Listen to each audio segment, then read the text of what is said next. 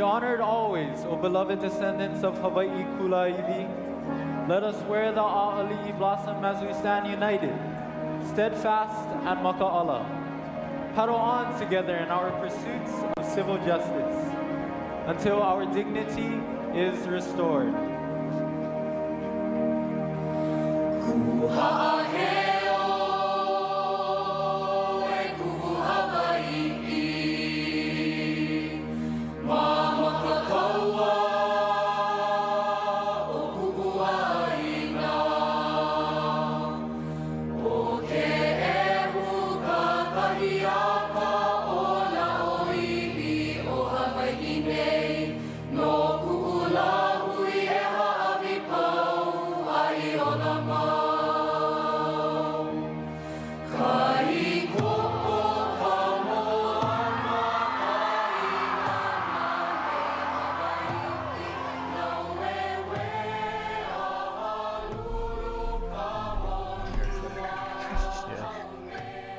day.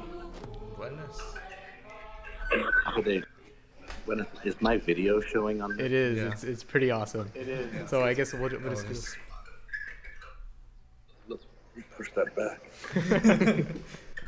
Awesome. How's how's the conference going?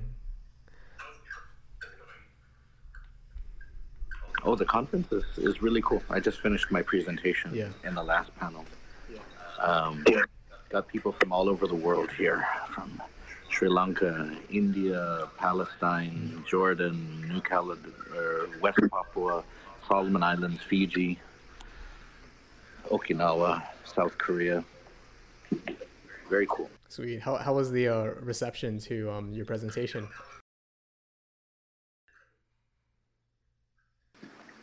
Oh, it was very good. I got very good feedback. People, I mean, I guess it's it's not that hard when people usually don't know anything about Guam. Right. So if you're the first one to talk to them about Guam, but um, so the the big takeaway though is of course you've got all of these places dealing with militarization that are uh, you know coming at it in a very visceral way. So people spoke who are from like Sri Lanka where there was ethnic cleansing about 10 years ago and heavy militarization in certain ethnic minority areas. You've got people talking about Palestinians, you've got all this stuff around the world. And so, why should Guam matter in that equation, right? Because Guam isn't a place where people are dying left and right. And for all the things that have happened in the past, Chamorros aren't being pushed off their land right now the way they were after World War II. So the question always is why, why does it matter? Why does this small place that most of the world has never heard of or, or confuses with Guatemala, why does this place matter? Yeah. And so uh, my presentation, my presentation focused on that, and, and I basically said, uh, if you're if you're looking to sort of weaken the the powers of military militarism and empire in the world, you can't go to places. You can't simply focus on places where violence erupts and manifests in very like literal, tangible ways, because in some ways that's the end of a process. You have to look at the other steps mm. in the equation which you there. So I said basically stuff which blows up in the Middle East, for example, it moves across it moves across the Pacific. It usually stops in places like Guam. You know, troops that head on, to that part of the usually stop in Guam. So you have to think about these other points, these conduits, these nodes, uh, links, cogs in the machine, and and you have to focus on those because if you only focus on where violence manifests, then you may end up leaving sort of the, the larger machinery untouched, uncriticized. Gotcha. Awesome. Well, I'm glad you're out there representing Hafaday Pete, Cello Pete from Saipan. And so I guess um, today today's obviously um, I am not Hannah, and this is not Albert. but um, uh, if you're not aware, we, we do have a, a Patreon um, program. So and it what sorry it's really distracting because i'm getting feedback from the facebook live stream but I'll try and get through this uh, very briefly. Yeah, so um, we have a Patreon program with three tiers. What was that, Miguel? Apa like mo? Ila ko na na himat got ti brabui wa pagwini. Guest in the hotel. yeah, so uh, basically today is a Q&A session, or I should say FNO, Faisen and Oppe. Um, we've allowed our, our, our, patrons to ask questions ahead of time, um, and we're here to answer those today. And uh, the first question from uh, from Carolyn um, is, is perfect, and we, we thought it would be a great idea to bring Maget uh, on board, um, even though he, he's miles away in South Korea. And so um, we'll, we'll just have Larry read the question out again. Okay.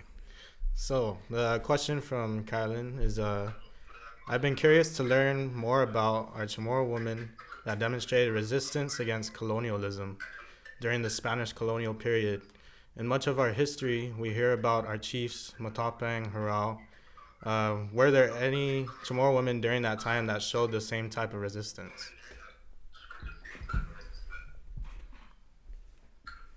That's a very good question. Um, and so we always have to remember that what we know about that period is limited in many ways by what the Spanish wrote down. And so our knowledge of that time will always be restricted by their prejudices, right? And so the Spanish, you know, for one of the great ways you can see that is that the Spanish do acknowledge sort of that Chamorro women had power in society. They didn't like it. And so you, you see that dislike, you see that prejudice manifest in the fact that regardless of if anyone sent a memo around every priest or something telling them discriminate against women, like no, nothing like that happened. But they uniformly just did not acknowledge Chamorro women. So we know the names of people like uh, Hurao, Aguilin, Chelef, and others because the Spanish wrote about them. Male, male figures that they liked, male figures that they didn't like. But for female figures that they liked or they didn't like. They just simply didn't give them names. Even if they would describe them, they wouldn't ever mention their names. And I mean that even if they were speaking positively about them, because the priests write about Chamorro women who brought their children to be uh, baptized, who said that they had seen the Virgin Mary and then would come and ask to be converted. And they would never tell their names either. Even when there was a Magahaga from a village in the south who the Spanish said was so ferocious in her love for the new church that she had her warriors hunt down rebel Chamorros and turn them over to the Spanish. They, the Spanish didn't give her name either. And so um, we do know that Chamorro women resisted, and there is enough evidence to show that Chamorro women resisted more than men did. Because um, men, uh, at least from what we see, men were more willing to engage in the new religion in some ways because it could mean greater social power for them. One of the most telling passages we find is when a, a Chamorro husband comes to a priest asking the priest so he if he can convert because his his friend who has a who's Christian, his wife does everything he says and obeys him without question. And so the Chamorro man comes and says, "Make my, if I convert, will you make my wife like like my friend's wife? Will you make it so that my wife uh, is just like my pari's wife over there and never talks back, never questions me?" And so we see that because of the Spanish and their sort of so, and because um, compared to the Spanish, Chamorro men had less sort of social power. There was a desire amongst men to to sort of to convert so that they could gain power over the women in their family or in their lives. Um, so, but um, so some of the ways that we see that Chamorro women definitely resisted um, is is in terms of Chamorro women who were did not want their children to um, grow up in slavery. There was, there's mention of them uh, aborting their fetuses and so on. and um, and also committing suicide because they sort of they realized that they would have less power, less standing. They would basically lose their place in society if they accepted the new regime. And so we do have some mentions of women taking those sorts of drastic steps. Very interesting. So, I don't know. I guess you know if we're if we're going to contextualize within like current politics, you know, obviously we we've just sent um, a delegation to the UN uh, composed of women of Famalawan. Um, how would you describe the space uh, for uh, resistance in today's uh, indigenous uh, decolonial uh, activism? Say that again. Describe the base of resistance in colonial when? For a decolonial uh, resistance, w- women's spaces for for resistance in today's politics. Yeah. Today? Yeah. I dispense with you. You keep cutting out on my end too. Is that is that my fault that you're cutting out, or is it the I have no internet idea. there? It, it could be a mix of both. I might be hearing feedback from your phone. Um, I'm not exactly sure. and so, if I I think that I understood your, what is the basis of resistance in a decolonial framework, and then sort of the role of women in that framework? yeah, um, sort of. We're we're getting. so I mean, like, uh, obviously, let me see. How how would you say where where is the continuity between um, uh, Romans resistance, women's resistance in the past, and uh, you know, and today? What is the connection between Yeah. ancient resistance of women and today? Oh, Yeah. Oh yeah, you can. Okay, you can absolutely see parts of that. Um, so after sort of the conversion, you know, uh, the priests do acknowledge that that women were more resistant, um, were more resistant than men to converting. They were more stubborn, sort of in not wanting to give up the old ways. Um, women hold out longer than men do in terms of accepting the church. So it's probably only maybe about 80 years, two or three generations after the Chamorro Spanish Wars are over, that we see Chamorro women kind of accept the church.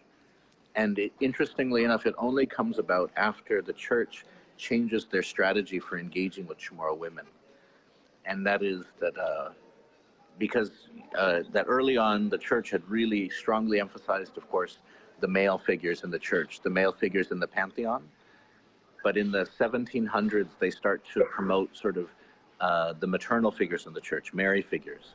And that's something which then, when they allow Chamorro women to create their own sort of like societies of Mary, where they can kind of uh, organize themselves and find their own ways of worshiping Mary, that's when Chamorro women start to join the church willingly.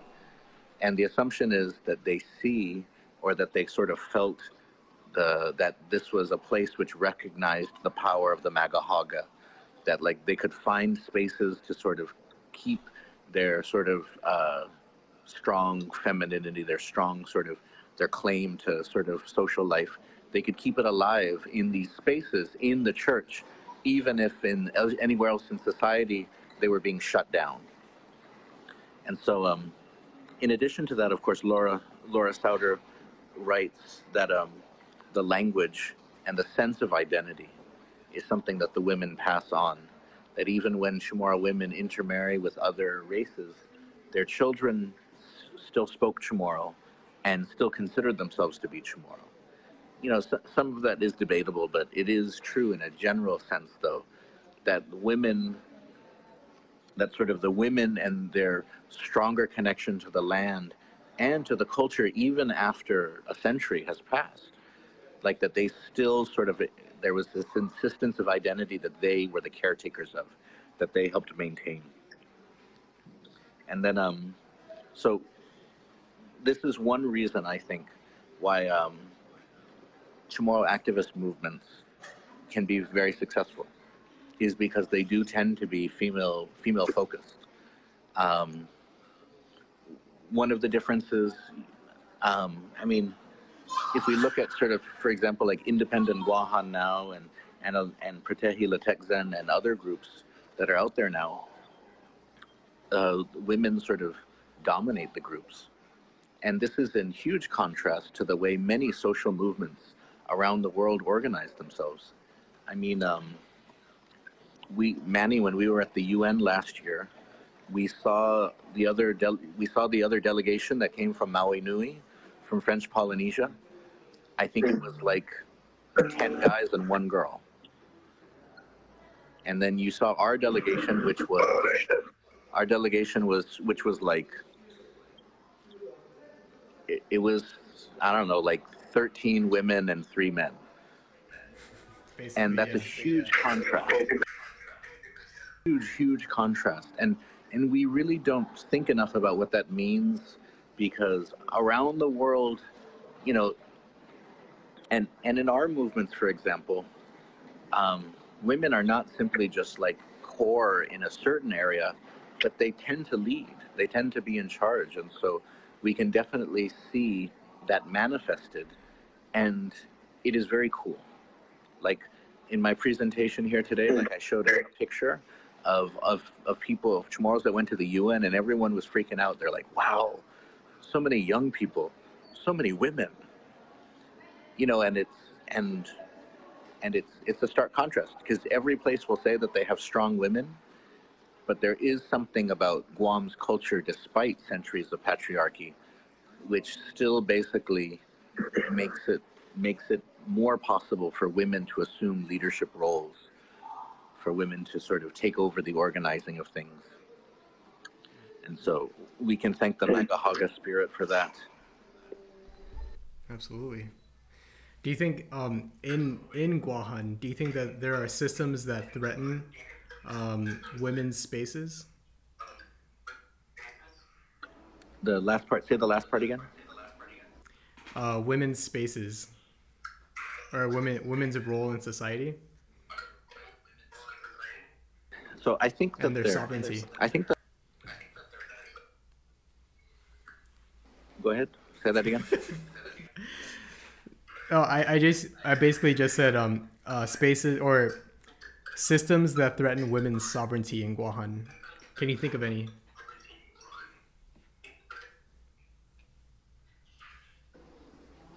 I can't hear you at all.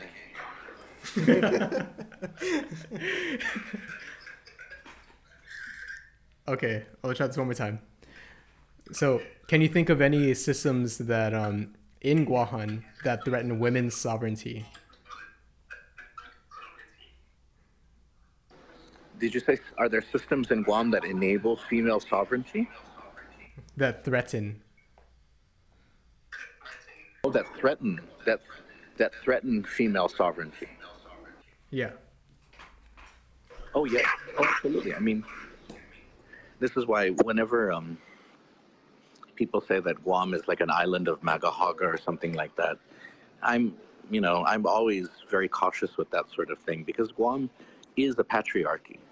We should make no mistake, because the the difference between patrilineal and matrilineal, patriarchy and matriarchy, is is quite stark. And every every patriarchy, even the most sort of oppressive one, will still have beautiful stories about strong women.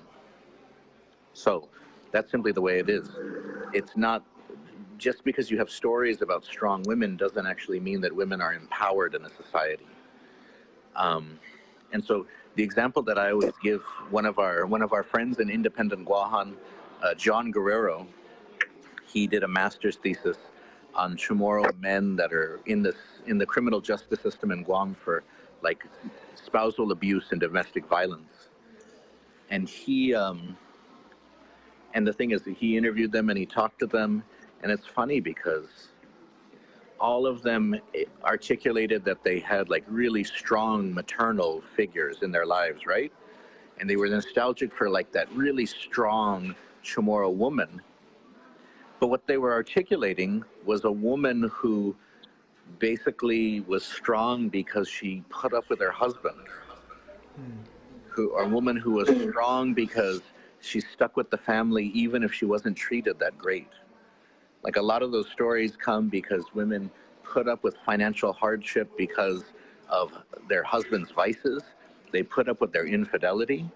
They sort of endured a system which didn't give them a lot of options.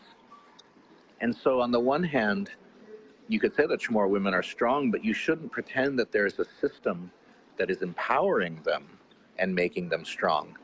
But they are strong because they struggle in a system which is fundamentally disempowering them. I mean, we have to remember that it would be interesting to see what Guam would be like if we were never colonized and then we had a different transition into modernity. It might be very different. But because we were colonized and a patriarchy came in, what we ended up with is at the start of the 20th century, you had Chamorro families who refused to let their daughters get jobs. Like when the Navy first started to hire uh, Guam Navy nurses, most of the families of those women refused to let them out outside of the house because they didn't want people to whisper that their daughters were out um, sleeping with sailors and stuff like that. Um, there was even the Guam Congress before discussed laws about whether Chamorro women should be allowed to work. And so, um, and so that's why the we have to be cautious. There is something in in our culture and in our past which empowers women, but that doesn't give Guam a pass. That doesn't mean that whatever we have is Magahaga. Right? Yeah. We shouldn't ever mistake those two things. We have this power. There is this empowering strain, but we also have, you know, we also have societies in which, um, think about it, on Guam, we elect women at a very high rate. And in fact, we may, for the first time ever, elect a female majority legislature this year. But, um, but when we look at sort of Lou Leon Guerrero and her candidacy and stuff, is she being treated any differently than sort of populations in the states treated Hillary Clinton? Right, right. Is our legacy of matrilineality sort of does it extend out to then when a woman comes into power, we don't make all the same stupid jokes, Yeah. or we don't sort of give her all the burden and the baggage that like like a woman in the U.S. or another country would have to deal with. And that's how, by sort of stepping out, that's why whenever sort of the Magahaga idea comes into play, you have to step back for a second and then think, am I just saying whatever I like is like Magahaga, but then I'm ignoring a whole bunch of other stuff? So, Yeah, I definitely. I, I think I see that in um, a lot of the, the attacks on Lou. Um, obviously, there, there are a lot of uh, male uh, leaders who may feel threatened by her wealth and the power that she has, right? And they've gone to great extents to uh, really um, call her out on this. But, you know, what about uh, all the other rich men that ran for office and maintain office, you know?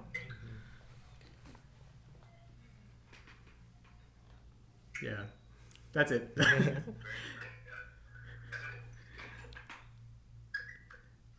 yeah. Hey, so um, how much time do you have left? uh, about 10 more 10 more minutes. Okay, great. We have, we have another question that I want to get like, one into more question? uh, by Mike. Awesome. Okay, ready? No feedback. Nanga, Nanga. So, a question from Michael Garcia. In regards to all part of the Chamorro diaspora in the States, what do you suggest are some ways we can help support the movement of decolonization and self determination? So I heard every other word, but I'm assuming that it is about how the people in the diaspora can get connected to the movement for decolonization in Guam. Spot on. Yeah. Yep. How do we how do we organize? How do we activate Chamorros in diaspora? Also, so a lot of people will answer that question by saying that um, who is we should organize the diaspora, their congressional representatives and their senators to blah, but that's bullshit. The amount of Chamorros that are in the United States is nowhere near enough to actually affect anything. Really, I mean, you could basically affect, you could affect Chamorros in San Diego could possibly affect the election of like one congressperson and maybe affect their aldermans or their municipal councils. But the amount of Chamorros that are out there is quite small. And so I wouldn't, I don't feel that sort of, uh, some people will say we should organize in that way. It, it, it wouldn't. I don't think that that's sort of a successful way. It's, it's trying to use the politics of electoral, like it's trying to use electoral politics in a way that is simply stupid. It's just trying to fit our issue into an American mold. And so, mm-hmm. what we really should be doing instead, actually, is is forming stronger ties between the diaspora and the islands. So, developing stronger ways in which sort of um, stronger connections, and so um, because that will be sort of our base of power. Because the relationship between the diaspora and the homeland can be really strong and it can and it can lead to professionalization intellectualization economic support. It can lead to social movements and mobilization but it depends on that connection and how strong it is. And that is determined by how much possibilities there are um, and so uh, one of the things that i've always sort of felt was a missed opportunity is that there are so many guam clubs in the united states and almost none of them actually do anything to connect to Guam. Right. What they do instead is they have sort of like these, they're almost like seances, like that they sort of they gather around and then they have this like ghostly Liberation Day barbecue celebration. But it's so detached and disembodied from the islands and and all of the issues involved it is totally like the Conjuring Guam movie, these Guam clubs and the stuff that they do. And it's so weird because why don't they do anything to actually learn more about what is going on in Guam? Why don't they do anything to actually affect? It's only on rare occasions, like after sort of major typhoons in the past, where Guam clubs would fundraise and then try to send money home. But most of the time, the Guam clubs is, exist in their sort of own little universes. Sort of, I don't know, surrounded and blocked off by their white picket fences. but so, increasing those chances for connections. And so, if Guam clubs could, if you started with one or two, one of the larger ones, change their agendas to create more facilitation. And the thing is, it doesn't have to be political, it can also be cultural because you can start with the cultural and then you can get to the political from there. But um, one thing that I would definitely encourage for Michael and others, and I, and while I was out there last month, I suggested it to everybody who would listen to me, was organize is to organize a Chamorro conference aimed at sort of young Chamorros, those because we did that about 10 years ago and the goal really is to take Chamorros that are liberal and that are in the States and make them critical in a Chamorro context. Because a lot of them, a lot of Chamorros out in the States may already be progressive, but they, they want to connect their politics to their, their homeland. And they need spaces to do it. And so that's what we did about 10 years ago is we had a conference in which every sort of Chamorro that we could get in touch with out there who was going to school in the States or in the diaspora, tried to bring them together, talk about what's going on in Guam, get informed about the issues, and then the and then the intent hopefully is that they that sort of some something will grow from that. And from Famuk which we did in the past, the most important thing that grew from it is that a lot of Chamorros then moved back home. So a lot of people that participated in that then felt, and it wasn't only because of Famuk but it helped sort of shape their their understanding of their life goals, about their place in the world, where they felt like I need to go home. Hmm. I need to go home. I need to connect. And so I definitely encourage whoever wants to do it. And it's easiest in California because there's by far the most Chamorros in California. You have it in Minnesota, you're going to be disappointed. But uh, have it in California, and you'll get you have it in California, and I guarantee you that a random Chamorro will drive by and see all the Guam stickers and the Chamorro strength stickers on the cars, and a random Chamorro will just come on in. Because that's that's the yeah Guam stickers are are very common in California. Yeah.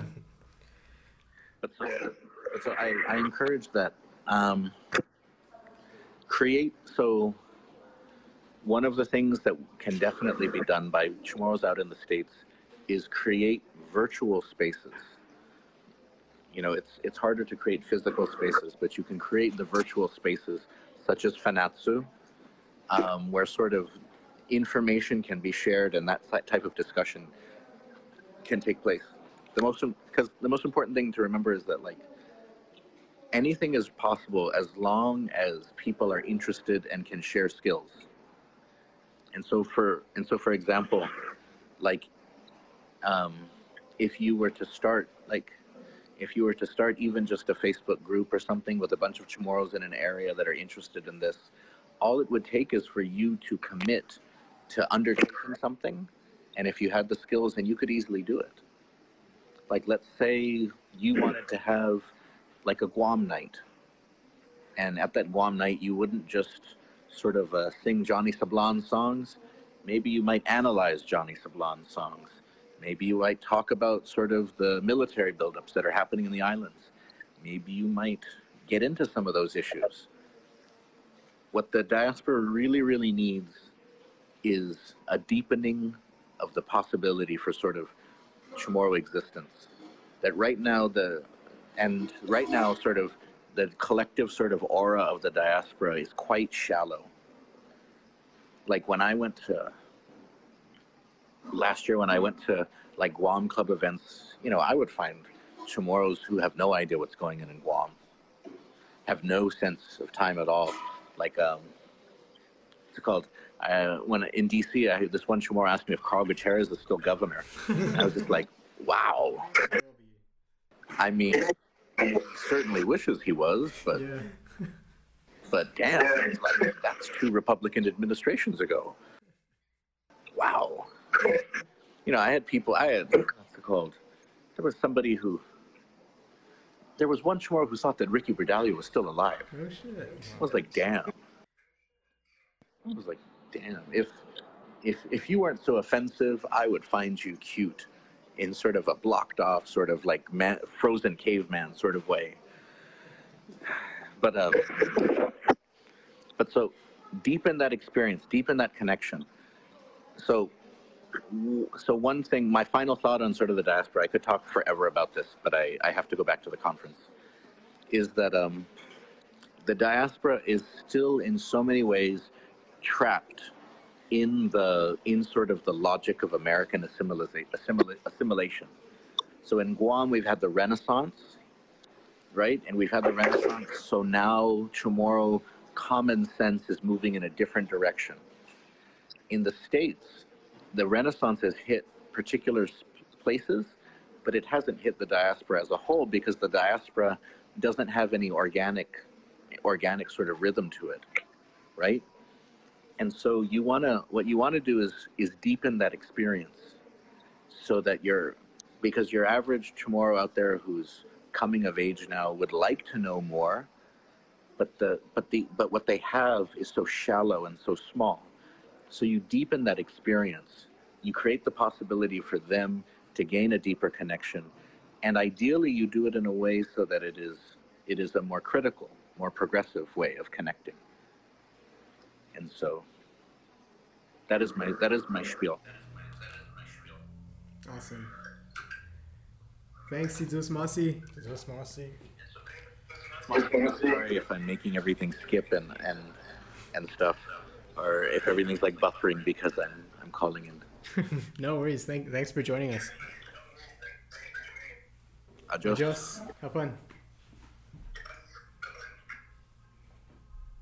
All right. Sweet. That was awesome. That was the first time doing um, uh, a broadcast with Yeah. the guests. Yeah. Um, it's not perfect. I'll admit that, but it is it is pretty cool. Yeah. Um, but I, I just wanted to pick your brain a little bit because I know that um, you recently just came back uh, from Washington, right? Yeah, you spent some time out there, and um, folks who've been uh, listening to the show for a while know that um, I spent uh, quite a few years uh, in California, and I wanted to know whether what Miguel was saying uh, sort of resonated with you and your experience with diaspora. Um, yeah, for sure. Cause um, so we had a Guam club uh, at Seattle University, and the thing that really upset me about that club was it felt more like a Hawaiian Uh, uh, luau night type of thing. There wasn't really any actual Tamil culture.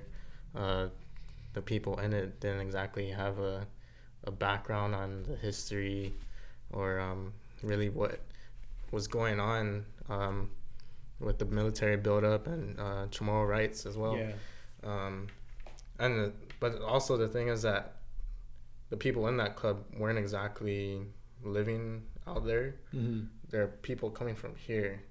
So it was like Oh, they were promoting a certain, Uh, Uh, a certain aesthetic, a yeah. certain.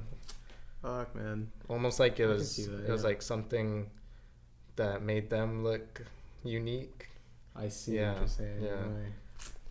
Yeah, yeah. Know, what I was thinking was like, I don't know if this is just my, um, you know, like memoraria, as Jesse pointed out, but uh, my my um, me thinking back to like my childhood, Mhm. but there was something about like diaspora and like these visions of home that sort of feel like safe and comforting Mm.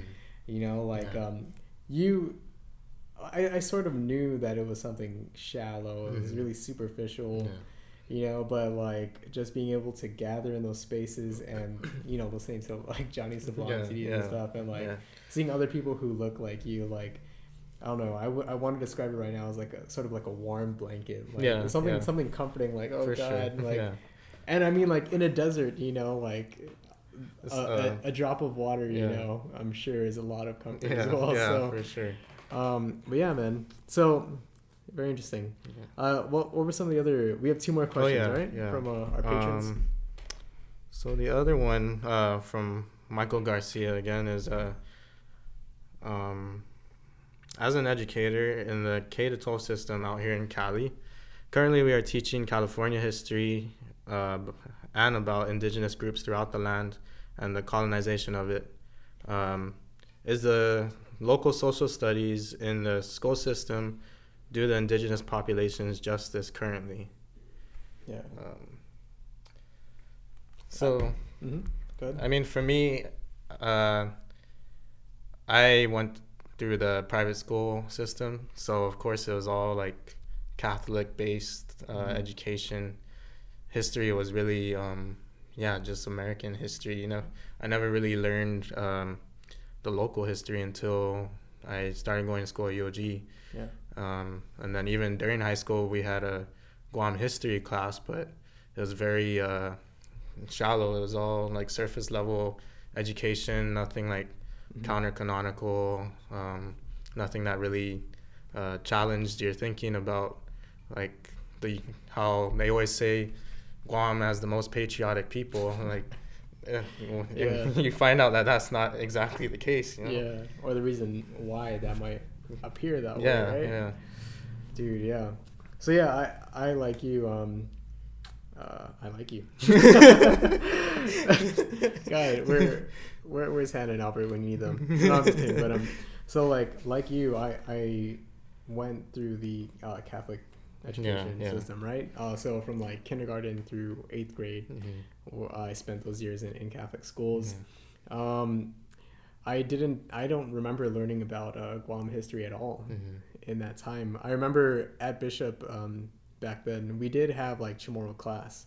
See, I didn't know. even have that. Yeah, man. Yeah. So we, we did have Chamorro class, um, but it was very. It was basic. We learned the alphabet. Mhm. Uh, we learned about um, weaving. We learned about uh, certain dances and uh, the Fanohge Chamorro. Mhm. Um, and that was the extent of, of you know what we learned, Yeah. right? And um, I didn't. Then I left uh, to the states, um, and I came back. And really, my first contact with uh, Chamorro history, counter canonical stuff, was Yeah. like you said, at UOG. Mhm. And um, but I can speak uh, from the point of view of uh, a, a former uh, GDOE teacher. Um, it was only three months. Yeah. You know, I don't want to sound all badass, right? But so I, for three months, I, I tried my hand at teaching at uh, Yeah. Inarajan Middle School, and then also uh, speaking as a, a journalist who covers education issues, Mhm. I can say that um, unfortunately, uh, Chamorro history isn't something um, that is given as much respect. Yeah. The the same the level of respect that it definitely deserves still. Yeah. Um, there is a movement. Sorry, folks, we only have like ten percent battery life left, uh, Dispensa. But um, there there there is leeway for teachers to introduce uh, Chamorro history Mhm. into like uh, social studies courses, For sure. um, any especially like literature. Think of all like the, the Pacific Islander um, authors and, Oh, uh, yeah. and scholars um, that we've encountered. so yeah, there there is leeway. There there's room to introduce Pacific Islander uh, texts in the school system, and um, yeah, a lot of things going on today. yeah. There's only two of us here, so we're Yeah. we're manning everything right Yeah, now. Yeah, skeleton crew. It's all good. Um, Um, but yeah, so it's important, and what's comforting is that there are people in the school system who know that it's important. Uh, Yeah. People like uh, the uh, deputy superintendent, um, Joe Sanchez. Um, he acknowledges the fact that we we need more uh, uh, Micronesia centric, Mhm. um, you know, learning yeah. For and sure.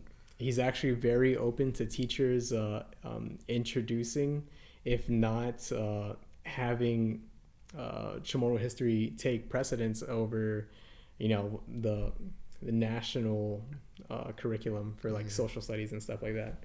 As long as you can contextualize things like, um, I'll, I'll just throw out like the Revolutionary War for something, for instance, you know, like students going through an American um, uh, uh, school system, right, are going to learn about like, the Revolutionary War and other uh, watershed moments in U.S. history. Um, but the question for educators is how can you contextualize those things and be able to decolonize that, Decol- decolonize those lessons, introduce uh, Chamorro history, Chamorro concepts, um, and make it relevant to your students who need it the most. Yeah. You know, they need to see themselves in what they're reading, and uh, especially in a positive light, in an empowering light. Yeah. You know, so but yes, that is uh, to answer Mike Garcia's question. Um, like currently, uh, it is not the norm to teach uh, counter canonical Chamorro history in GDOE. For sure. Yeah. Yeah. And then even on top of histories, uh, I always hear uh, Chamorro teachers, uh, language teachers, just how they're still not getting enough uh, time in class to Yeah. really teach the language. And then the students uh, automatically go back to English once they leave the classroom. So there's a lot of work that needs to be done. Um, and yeah, I think it's good that we have, you know, people our age like wanting to bring that Yeah. into the future for our kids. But uh, the I think we really need to start now. Yeah. Absolutely, man. Yeah. Shoot. So we'll, Uh, we'll breeze through the last question. Um, Running low on uh, battery. running low on battery. But um, again, uh, these are questions from our patrons, and you can become a patron on patreon.com uh, slash Fanachu. We have three tiers. Um, the two At the two highest tiers, you get an invitation to our exclusive WhatsApp group, which we finally rolled out today. and you also um, have the ability to um, ask questions ahead of Q&A shows. I'm sorry, F&O shows, Faisen and Oppe. Um, and uh, maybe now that we've tried out um, having guest uh, broadcasters, maybe we can include some of you uh, patrons on the broadcast too. Share, get we'll get to know you. Yeah, and your for sure. Yeah, Get their insight. Yeah, that'd Awesome. nice. Uh, so the last question, um, again from Carolyn or Caroline. Sorry. uh, what are some of the ways we can talk to our families about decolonization, specifically our manamko' or parents who have spent a lifetime serving the U.S. military and who feel as if being part of the U.S. has provided more benefits to Chamorros than Pacific Islanders who don't have the same status, or suggestions for those of us stateside born Chamorros who are for decolonization and independence, but our families back home tell us that we don't know what we're talking about because we don't live on the island. Hmm. Man, I don't know if there's. I don't know if either of us have the the right answer to that. We can definitely speak from Um, experience. yeah. Um, you want to kick this one off, or Um, yeah, cause so I just moved back to Guam. I lived here all my life, but I went to Seattle uh, for four years, and I just moved back again last year.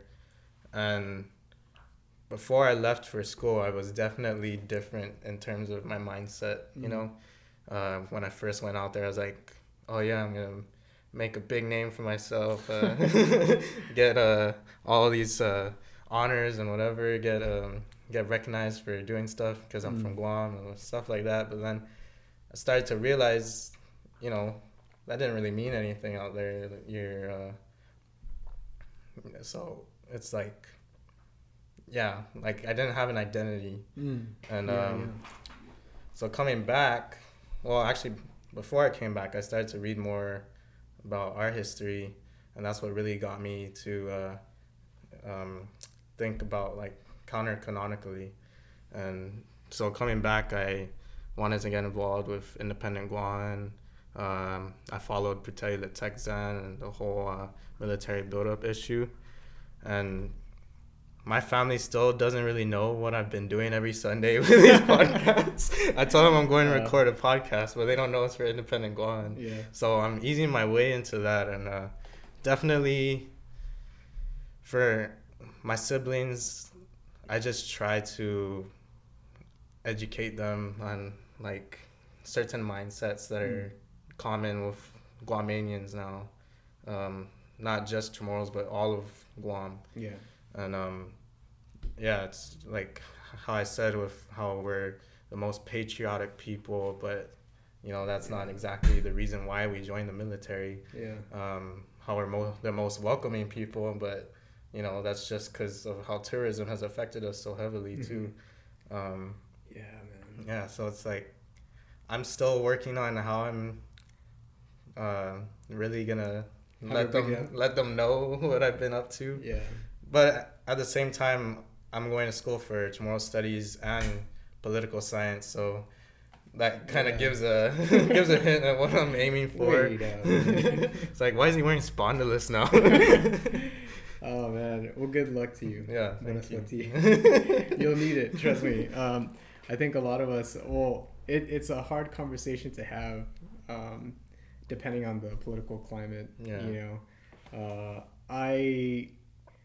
I first came into contact with like independent or not an independent Guahan even. Uh, we are Guahan. Mm. Uh, came into contact uh, with them back in like 2009. I was a student at Oh, GCC okay. and like just learning about you know back then the mil- the build up Yeah. in regards to like the the taking or the taking of Pagat for a firing range, right? Yeah. That's that was the issue back then, and so um, you know every night we all all like 15 of uh, my mom's family members you know we, we gather at my grandma's house uh, for dinner. And uh, maybe it wasn't uh, strategic of me on my part you Oh. know. But like i brought it up i was like hey i was like what do you guys think about um, uh, the us wanting to increase the military presence on guam? What do you think about uh, you know pollution? Um, and what do you think about uh, the the possible effects of you know this firing range that they want to put on Pagat and you know like from left and right just all sorts of like right wing Mm. propaganda bullshit Mm. and like yeah, yeah. like it was like I was thrown into a Fox News segment, you know. Yeah. Like, don't you know, boy? Like, without the military, you know, the Chinese are just gonna take over yeah, Guam. yeah, like, yeah. you know, like that did a lot. Uh, I think I'm emotionally scarred from that, you know. But I think that happens to a lot of us, um, Mhm. people who choose to engage with uh, politics. You know, it's sort of I hate to say it's like a rite of passage. Like, hopefully, I'm I'm hopeful that there are people out there who uh, grow up in in families who are supportive of these Yeah, ideas. yeah. Uh, you know, but uh, unfortunately for for a lot of us, it's uh, it's a hard reckoning. Yeah. You know, and it really tests your your commitment to uh, to decolonization, these ideas, you know. But I think especially like Carolyn, if you're talking about like a, a diaspora context, I think what makes it even more difficult is the fact that um, a lot of people in diaspora are there because of involvement with the U.S. military. Yeah, you yeah. know, like uh, my fa- my my parents um, were both uh, uh, contractors um, for for the the Navy at the time, and then they were part of that downsizing, and um, they were able to get jobs at a Vandenberg Air Force Base um, in California, and the people. It's no coincidence, you know. All of the other Chamorros and the the uh, Guam families who were out there were all uh, employed by um, the Air Force Yeah. you know and i don't know i if if i knew if i knew back then like what i knew now like how would i bring it up at a dinner table or, or at a at a party Yeah. you know back then um, what i would do now um, was talk about i would ask them why they joined the military in the first place.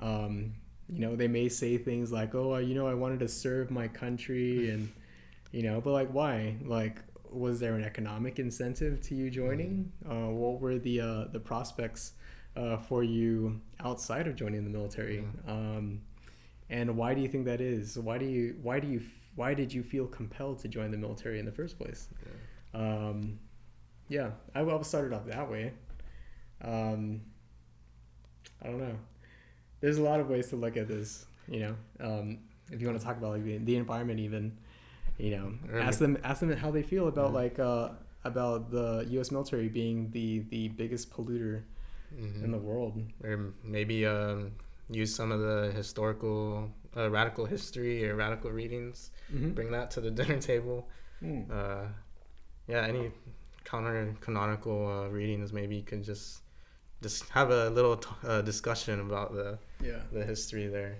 Maybe that'll be a way to start um, not exactly uh, too aggressive i guess yeah.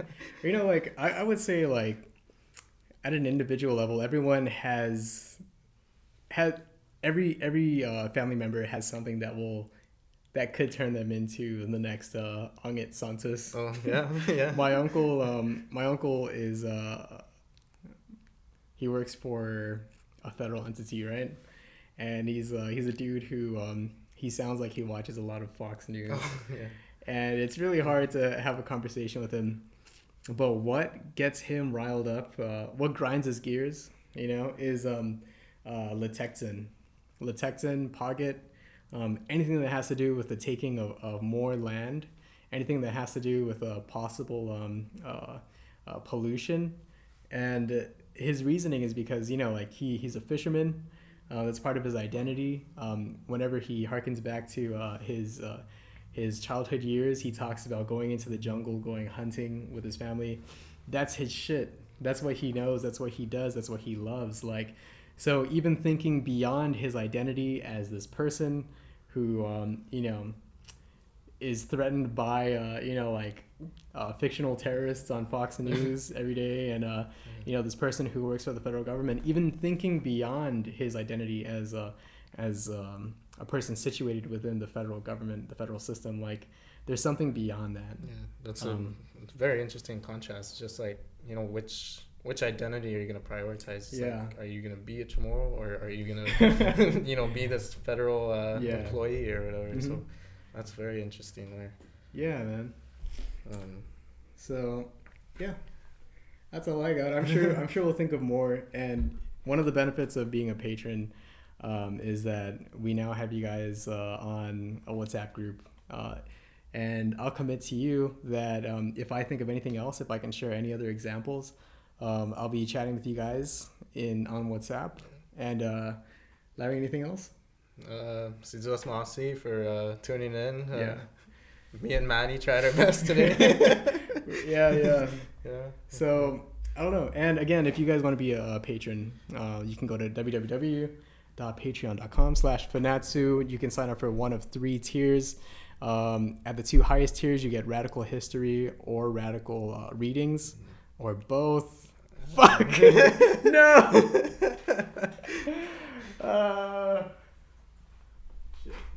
What's good, man? Yeah. Uh, so anyway, Mhm. at the uh, the highest tier, tier uh, the uh, Tulu tier, you get the SoundCloud episode on with uh, radical history and radical readings, and then the uh, the second tier Hugua, you get the SoundCloud again with the uh, radical histories. Yeah. Yeah. And you know what's really cool is like, you know, if you guys want to know where your money is going to, we just this past week um, we were able to afford a subscription to um, Adobe Audition. It's a, Yeah. an audio editing uh, software, and um, Very one of- convenient. very convenient and especially because like one of the issues we've had uh, historically with like uh, media right um, with independent Guahan is like um, and you know the podcast like it's usually it's it's been mostly me working on the podcast but um it's not it's i'm not the only person involved with this. There's a whole lot of people behind this thing. And uh, now that we have a subscription um, to adobe audition uh, we can really utilize um, our manpower. Yeah. you know it's not just me anymore. It's not just larry.